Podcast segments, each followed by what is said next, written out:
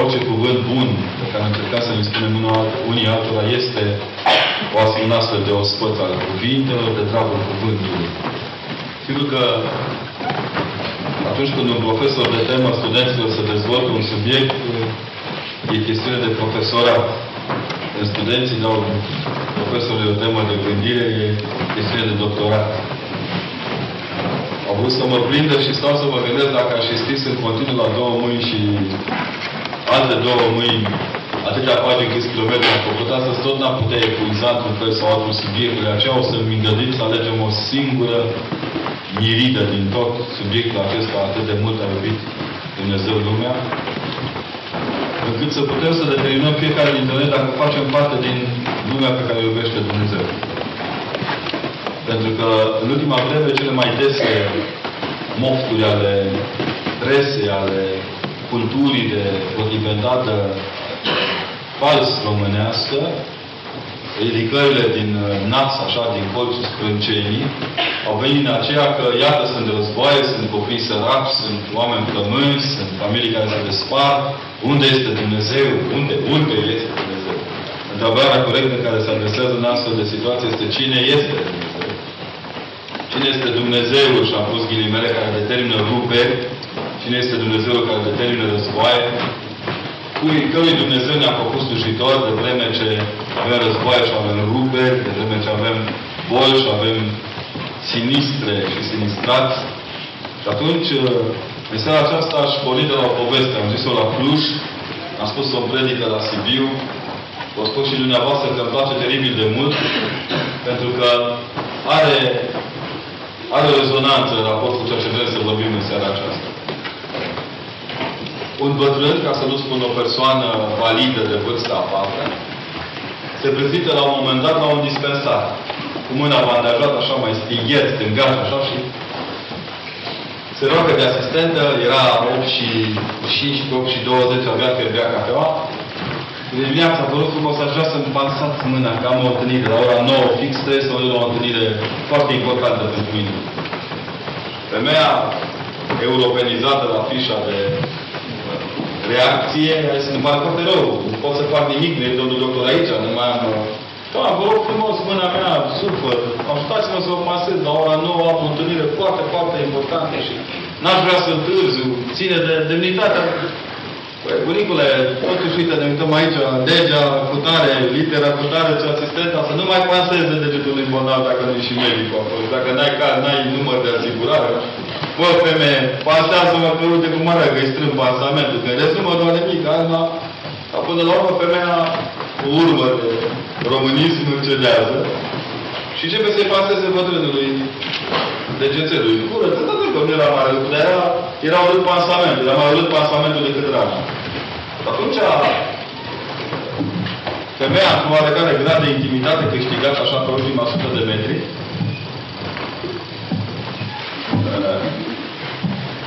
își permite să le întrebe pe bătrânice, moșule, acum să văd că te întrebă bambule, zice, dar totuși unde te grăbești de trebuie să fii la ora nouă. Să ajung să iau micul dejun cu soție. Poftim! Nu te grăbesc să iei micul dejun. Da, mă grăbesc să iau micul dejun cu soție. Bine, da. De ce te grăbești în halul ăsta? Zice, păi soția e internată de șapte ani în spital. Păi cu atât mai mult, ce te grăbești la ora nouă când nevastă tot la internat. Nu doar că săraca internată, suferă și din Alzheimer de 5 ani de zile. Nici nu știe că sunt eu cel care mă, mă duc să mănânc cu ea la ora 9. Și mă, omule, dar atunci de ce? De unde grav asta? ea nu știe cine sunt, dar eu știu cine e ea. Atât de mult a iubit Dumnezeu lumea. Încât nu-și pune problema ce gândim noi despre El. El știe ce gândește despre noi. El știe planul mântuirii pe care l-a pus la îndemână de la, la început. Dumnezeu a făcut cerul și pământul până la ultimul verset. Maranata, Domnul vine. El știe că între Alfa și Omega trebuie să scrie întregul alfabet. Că nu ne lasă niciodată în afara literelor. Că fiecare dintre noi valorăm pentru planul lui Dumnezeu o infinitate de soluții. Combinări de infinit, luate infinit pentru eternitate. Că nu există în ceea ce privește dorința lui Dumnezeu de a ne avea ca ucenici, ca robei săi, niciun fel de restricție. și că la ospățul acesta la care suntem chemați pentru a ne putea mântui, sunt invitați în primul rând șchiopii, orbii, neputincioșii, prietenii care l-au refuzat pe Hristos și au refuzat mântuirea, pot să se laude în continuare cu ogoarele și cu boie și cu nevestele, dar nu mai sunt parte integrantă a bucuriei lui Dumnezeu. Tot postul Crăciunului a stat și a meditat împreună ca biserică asupra uneia dintre marile harisme pe care le poți să le ai ca, ca om al bisericii, ca om creștin, ca om al lui Dumnezeu. Vă aduceți aminte, sunt convins de vindecarea fiicei lui Iair. O femeie pe când Hristos trece prin mulțime, se atinge, se vindecă de sânge, de curgerea de sânge și Iair săracul îi sară un pic muștarul, adică, băi, îl chem eu ca șef al, al întreprinderii religioase de aici, din uh, oraș, îl chem pe Hristos să vindece fata care e pe moarte și îl stă și pierde vremea cu o babă. Pe care nici nu o cunosc. Eu nu o cunosc, pentru că niciodată nu avea voie să intre în sinagogă de vreme ce avea curgere de sânge. O luzăriță care nu are ce căuta în comuniunea noastră, pentru că scurgerea ei de sânge este semnul păcatului ei. Așa scrie la. Și a început să citeze legile. Când vă închipuiți că e vorba de legile Vechiului Testament, nu vă mințiți. Pentru cei din sinagogă legile erau mult mai multe, pentru farisei erau mult mai multe. De aceea la întrebarea tânărului fariseu, care sunt, când Mântuitorul întreabă care sunt acestea și acestea ieșire legile, câteva dintre ele, Hristos e bucuros că omul se rezumă la legea Vechiului Testament, nu la toată legislația de jur împrejurul Vechiului Testament care calcula câți metri să mergi cu măgarul în zi de șabat, ce culoare să aibă haina cu care intri, ce culoare să aibă mâncarea, când te speli pe mâini, când te speli pe nas și alte de genul ăsta. Vă aduceți aminte că la un dat Mântuitorul se apropie de casă împreună cu Iair și uh, nu mai zic cârpătaș și că mi-e frică, mi-e milă de unul dintre ei. Și unii dintre cei de serviciu vin și spun, băi, nu mai necăji pe învățătorul, fata ta a murit. Îi spune, de fapt, un lucru mult mai grav decât acesta. Nu doar că fata ta a murit, dar nici nu mai ai drept să, să spui niciun cuvânt înaintea învățătorului, pentru că nu ne mai reprezinți, nu mai ești vocea noastră. Moartea fetei tale este semn al păcatului din familia ta, deci din momentul acesta nu ne mai reprezinți înaintea lui Dumnezeu și nici unui alt învățător. Te-a retras dreptul de a mai fi persoană publică.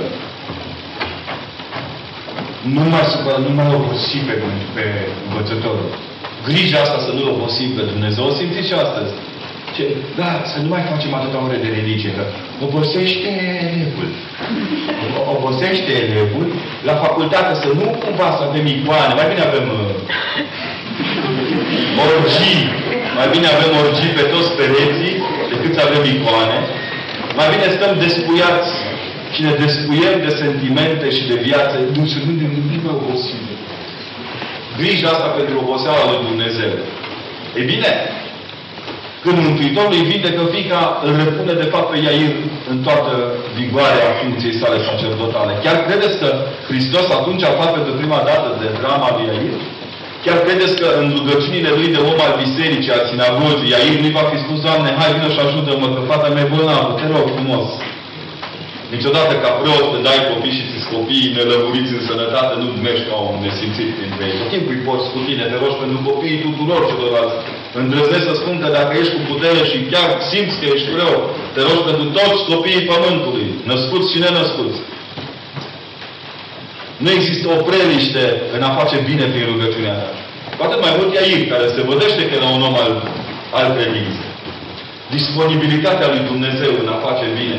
Disponibilitatea lui Dumnezeu în a face bine până la a învia.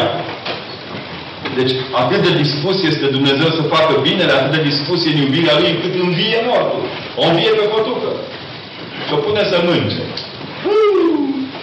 Dacă astăzi ar învia unul, flash media, telefoane, faxuri, Hristos o pune să mănânce. În plin post o pune să mănânce. Ca să dovedească că nu-i nălucă. Pentru că postul nu te, tra- nu te transferă, nu te transformă în nălucă. Ce fac? Am fost și... Am mâncat și eu doi cobrici după ce am mâncat două porșuri bune, cu vreo patru copane de orez, cum zicea o ceapă de pește. și el e panic, e supus postului, nu mai mare, mor. Pe de altă parte, aduceți-vă aminte de Evanghelia din săptămâna cea trecut. Țineți minte că Mântuitorul, mă rog, povestește oamenilor că existau trei posibilități, trei invitați la un ospăț. Trei prieteni chemați să facă ospăț. În locul la trei oameni, ca să își consume ospățul, stăpânul cheamă orb, șchiop, neputincioși, noi nu știm numărul, dar e clar că e mult. Ba, la sfârșit silește să intre pe toți care trec pe cale. Ce ospăț abundent în buricul postului. În mijlocul postului suntem chemați la ospăț, la masă. Aproape că te enervezi. Tu nu știi cum să faci să stai papierele gustative și Evanghelia de Duminică spune cum să mănânci, cum să vei. De fapt, și aici, ca și în cazul celălalt, disponibilitatea lui Dumnezeu de a fi boier e plenară și e lecția Evangheliei. Cum dacă vă aduceți aminte, cu o săptămână înainte, numai ce a vindecat o femeie gârbovă, Hristos, și le sare muștarul fariseilor. Băi, fii atent, de, de la 8 la 12. Deci ei erau înaintea, lui, pe, înaintea lor pe Dumnezeu cel întrupat și ei fac programul lui Dumnezeu când să facă minuni. Hristoase, fii atent. Tu ca Dumnezeu nu poți lucra decât de la 8 la 12, de la 12 la 1 e o pauză de cafea, de la 1 la 4 seria a doua, e o pauză și pe asta și nici te culci noaptea, băi, omule, băi, bă, Dumnezeule, puteți te culca, bă, bă, bă. Așa sună mesajul lor. Pentru că nu identifică nici cum Dumnezeirea lui Hristos riscă să-i bată în pionezele incompetenței lor un program pe ușa împărăției cerurilor. Atât de mult a iubit Dumnezeu lumea încât își îngăde să lucreze fără program. Își îngăde să nu lucreze după telefoane și faxuri. Deci nu numai după dorințele noastre, ci în permanență să ne fie parte integrantă a iubirii care se manifestă față de noi. De fiecare dată se vrea a fi cel care dovedește întregii umanități care crede în El, că El este Dumnezeul cel viu. Nu un Dumnezeu al programelor, nu un Dumnezeu al, al proiecțiilor și al proiectelor. E un Dumnezeu real. Un Dumnezeu care de fiecare dată caută să se întâlnească cu omul. Atât de, de mult a iubit Dumnezeu lumea, încât pe Fiul Său, unul născut, l-a îngăduit să se facă în mijlocul oamenilor, ca oamenii fără de păcat. Cu alte cuvinte, i-a îngăduit Dumnezeu Tatăl Fiului să intre în mijlocul nostru, asumând viața noastră, pentru a deveni viața noastră. La liturgia Sfântului Vasile cel Mare, preluând o rugăciune, cin, rugăciunea Sfântului Ioan tot, tot timpul spunem Hristos, despre Hristos că este viața noastră. Nu ideologia noastră. Nu caracterul nostru de partid religios. Hristos nu e religia noastră. Hristos este viața noastră. Ortodoxia nu este un mod de exprimare uh, polimorfic într-o lume în care religiosul a înlocuit de mult credința. Este un mod de viață. Iar modul acesta de viață este constituit exact pe capacitatea lui Dumnezeu de a iubi lumea.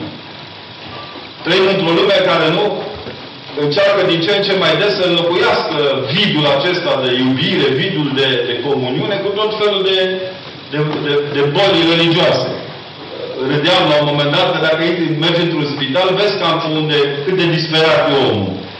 Mai întâi vezi că citește la Scriptură, cu minte se roagă, când trebuie să fie din ce în ce mai disperat, apare și la oțe, apare și budismul, apare și tibetismul, tibetaismul, sau cum vreți să ziceți, Apar tot felul de alte frecușuri religioase, pentru că unul mai deștept decât ceilalți, cei care vizitează bolnavul care e pe moarte, fac lucrul dracului până în sfârșit. Nu știu cum să scoată din credință, oferiți pe, pe tablă o, o religie oarecare. Ortodoxia nu este religie. Când veți mai auzi dată că în sine creștinismul face parte dintre religiile lumii, vă rog frumos să-i spune țările să meargă să mai învețe. E incompetent și ingrat. Creștinismul nu este religie. Creștinismul este biserică. Creștinismul este un mod de viață. Și este modul de viață unic prin care noi înșine ne transformăm în biserică. În care atât de mult iubim noi pe Dumnezeu, încât ne transformăm în parte integrantă a trupului său tainic. Fiecare în parte. Ne transformăm în mădularul trupului tainic al lui Hristos care este biserica. Nici o altă religie din lume nu are un Dumnezeu care se întrupează. Noi un Dumnezeu care joacă la schimb teribil de puternic. La o schene are într-una dintre cărți o poveste în care o mamă se duce la el și spune ce să mă facă? Zice, copilul meu la școală este înconjurat de mulți musulmani și m-am gândit așa să las să învețe și el acolo despre musulmani, despre... Și vreau să spun, măi, femeie, eu știu logic. Vrei un Dumnezeu care este dispus să dea pe Fiul Său unul născut ca să moară pentru păcatele Fiului tău? Sau vrei un Dumnezeu care se însoară, are 17 muieri și la sfârșit de tot șade cu un mădăr mare de pilat înconjurat de fete care dau din buric? Cât de idioți am ajuns de putem compara creștinismul cu toate celelalte scursuri ale gândirii umane. Cât de departe de Evanghelie, de crucea lui Dumnezeu, de fundamentele existenței umane am ajuns, de vreme ce pot să comand uh, de la fast food-ul intelectual al lumii, pizza cu Buddha, pizza cu tot felul de alte personalități marcante. Am auzit-o de curând o, o mare vedetă a televiziunilor noastre, vorbind despre întâlnirea ei cu Dalai Lama. Domnule, un tip admirabil, nume, excepțional, un lider de opinie pentru unii, pentru mine un om care poate să însemne la un moment dat ceva în eșichierul politic al lumii și atât. Trebuie ca, ca oameni ai bisericii, ca oameni care ținem să ne numim creștini, trebuie să dăm tot timpul conținut creștinismului nostru. Altfel vom ajunge mai deplâns decât cei care cred în continuare că mântuirea vine din altă parte, oricând și prea puțin de la cruce.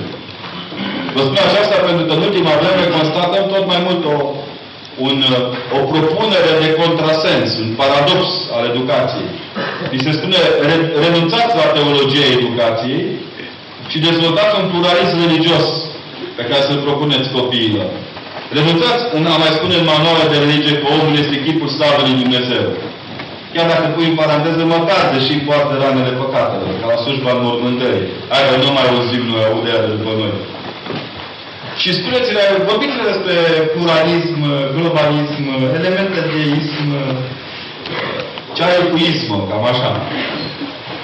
Uitând că niciun pluralism religios nu există dacă nu afirmăm unicitatea creștinismului.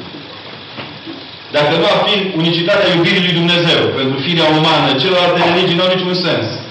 Iubirea cu care ne îmbătăm câteodată, uitându-ne la filme siropoase, seamănă foarte mult cu iubirea pe care o propun celelalte religii. Siropul. Te doare un gât, e o bună de sirop cu, uh, știu eu, reîncarnarea. Da, te pierdut credința în înviere. Pentru că au Dumnezeu să se bate, îți bate în cap tot felul de alte prostii. E siropul reîncarnare, e rezolvat.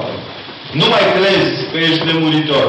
E un sirop ăsta cu nirvana, ai rezolvat. Așa au apărut, de fapt, pe piață buruienile astea de ne-am făcut, ne-am făcut de pe toți erbivori, avem mulți erbivori în școlile românești, în speranța de a, de a ieși din lumea aceasta păcătoasă și neagră și de a ne instala într-o bucurie perpetuă în care râdem ca într-o revistă egovistă cu dinții până la urechi, în încercarea de a spune cât de bucuroși și de perfecționiști în, în, în prietenia noastră cu Dumnezeu sunt. Uneori pe Dumnezeu îl iubești cu dinții strânși. Uneori pe Dumnezeu îl iubești spălând rane care miros urât. De cele mai multe ori îl iubești pe Dumnezeu că ți se întoarce acasă vețicul și desfrânatul și tu continui să-i spui că este iubirea vieții tale. Chiar dacă te doare de îți vine să urli și să te arunci oasele la foc, continui să crezi că iubirea ta pentru el e parte integrantă din iubirea lui Dumnezeu pentru lume. De cele mai multe ori confundăm creștinismul cu o mutră află. Ca și cum ne-ar fi botezat Hristos în oțet. Se botează gogoșarul, în numele Tatălui, Plioș, al Fiului. Adică transformarea mărturiei mele de credință în aplitură verbală, doar ca să parcă sunt de neînțeles pentru a părea că sunt omul lui Dumnezeu, dovedește de nu știu câte ori, mii de ori, că sunt extrem de departe de Evanghelie care nu folosește cuvinte complicate pentru a exprima lucruri simple, ci îndrăznesc să spun că folosește cuvinte tot mai simple pentru a exprima cuvinte, adevărul foarte adânci și trebuie să le cunoaștem uneori complicate. De aceea, când spui că atât de mult a iubit Dumnezeu lumea, trebuie să te gândești dacă faci parte din lumea pe care Dumnezeu o iubește.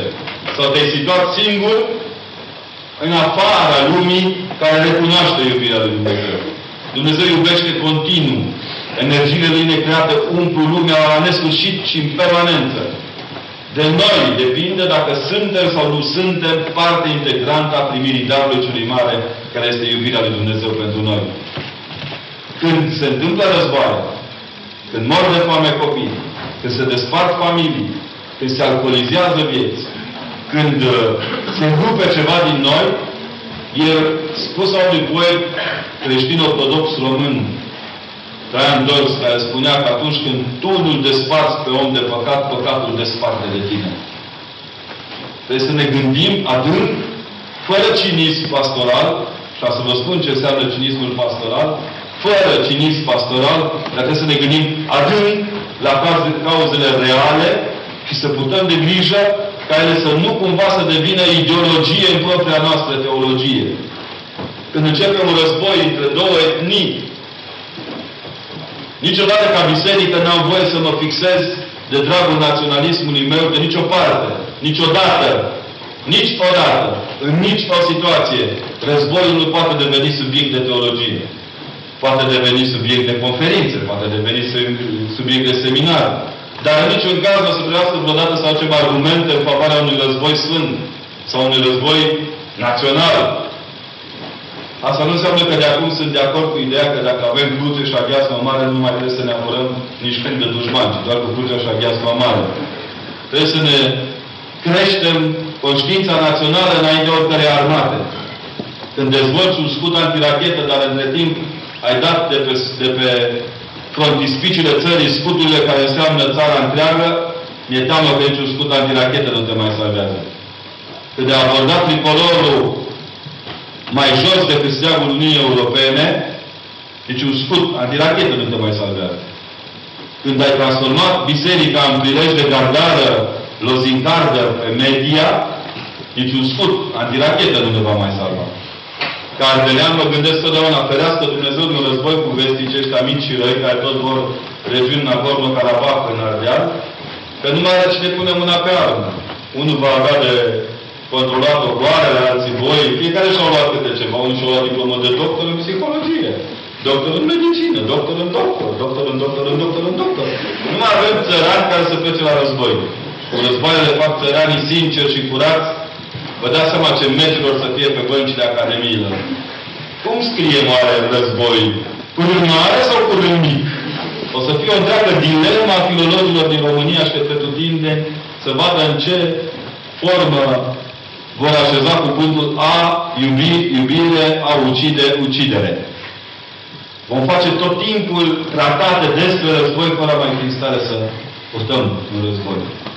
Dacă s-a atins și a atins cineva țelul împotriva poporului român în ultimii 20 de ani, este clar că au dezarmat o armată, au obnubilat o educație și atacă în continuu biserica pentru a transforma din cetatea lui Dumnezeu în mușuroiul intereselor partidice și politice. De aceea, ca să înțelegi că Dumnezeu iubește lumea în atare condiții, trebuie de fiecare dată să înțelegi care este conținutul iubirii lui Dumnezeu? Să înțelegi de plin de ce Dumnezeu se grăbește la pansament pentru a se întâlni cu tine, cu toate că locuiești într-un spital și mai și ai Alzheimer cultural. Dar El te știe. Te știe și te vrea. Te vrea de partea Lui. Și nu poate să te... N-are motiv. Niciodată Dumnezeu nu-și găsește motiv să ne piardă. Noi înșine motivăm pierderea noastră prin neatenția lui Dumnezeu. Vasile Voiculescu are o poezie teribilă, în care în focul în care se încălzeau mari, ă, ciobanii în sara când s-a născut Hristos, imediat ce s-au întors și își povesteau unii altora despre nașterea lui Hristos, și umbra lui Satan a trecut îndată, fiind pregătită ca să smintească nașterea lui Hristos. Există o bucurie rostită și una nerostită în raport cu Crăciunul. Cea rostită, sigur, că o rostim în liturghie, în colinde. Cea nerostită să învățați să o rostiți în fapte. Să dăruiți, să iertați, să împliniți Evanghelia lui Hristos. A ierta este darul cel mai de preț pe care Hristos l-a îngăduit. Și avem noi de propovăduit acum unii altora și ca biserică întregului neam de propovăduirea Evangheliei iertării. Dar nu iertare gratuită. Hristos nu este un tonomat la care pui moneda și primești înapoi muzica ce-ți convine. Și de fiecare dată trebuie să conștientizezi că Hristos, la fiecare provocare de-a ta, răspunde cu forța Dumnezeului care te iubește. Te iubește unor în ciuda postiei tale, în ciuda îndărădniciei tale. Și în ciuda faptului că s-a așezat în cel mai fragil dintre oameni, într-un prunc, în cea mai fragilă dintre construcțiile omenești, într-o iesle, nici măcar una de, ma de marmură. Hristos a încăpățânat să se nască într-o iesle de piatră din zona Galilei, care nu e cea mai luminoasă, nu e cea mai albă, nu e cea mai luxoasă dintre toate. Noi acum îi construim lui Dumnezeu iesle de marmură, candelabre, care condiționat cu lifturi. Hristos nu s-a născut într-o astfel de realitate. Și nu pentru astfel de realitate s-a născut Hristos. Pentru o realitate a smereniei și a iubirii. A iubirii aproapelui într-atât de mult încât să ai puterea să-L ierți de fiecare dată. Când greșește cu puterea pe care ți-o dă propria lui înviere. Hristos înviat din morți are un prim mesaj care uimește pe apostoli și ne uimește pe noi astăzi.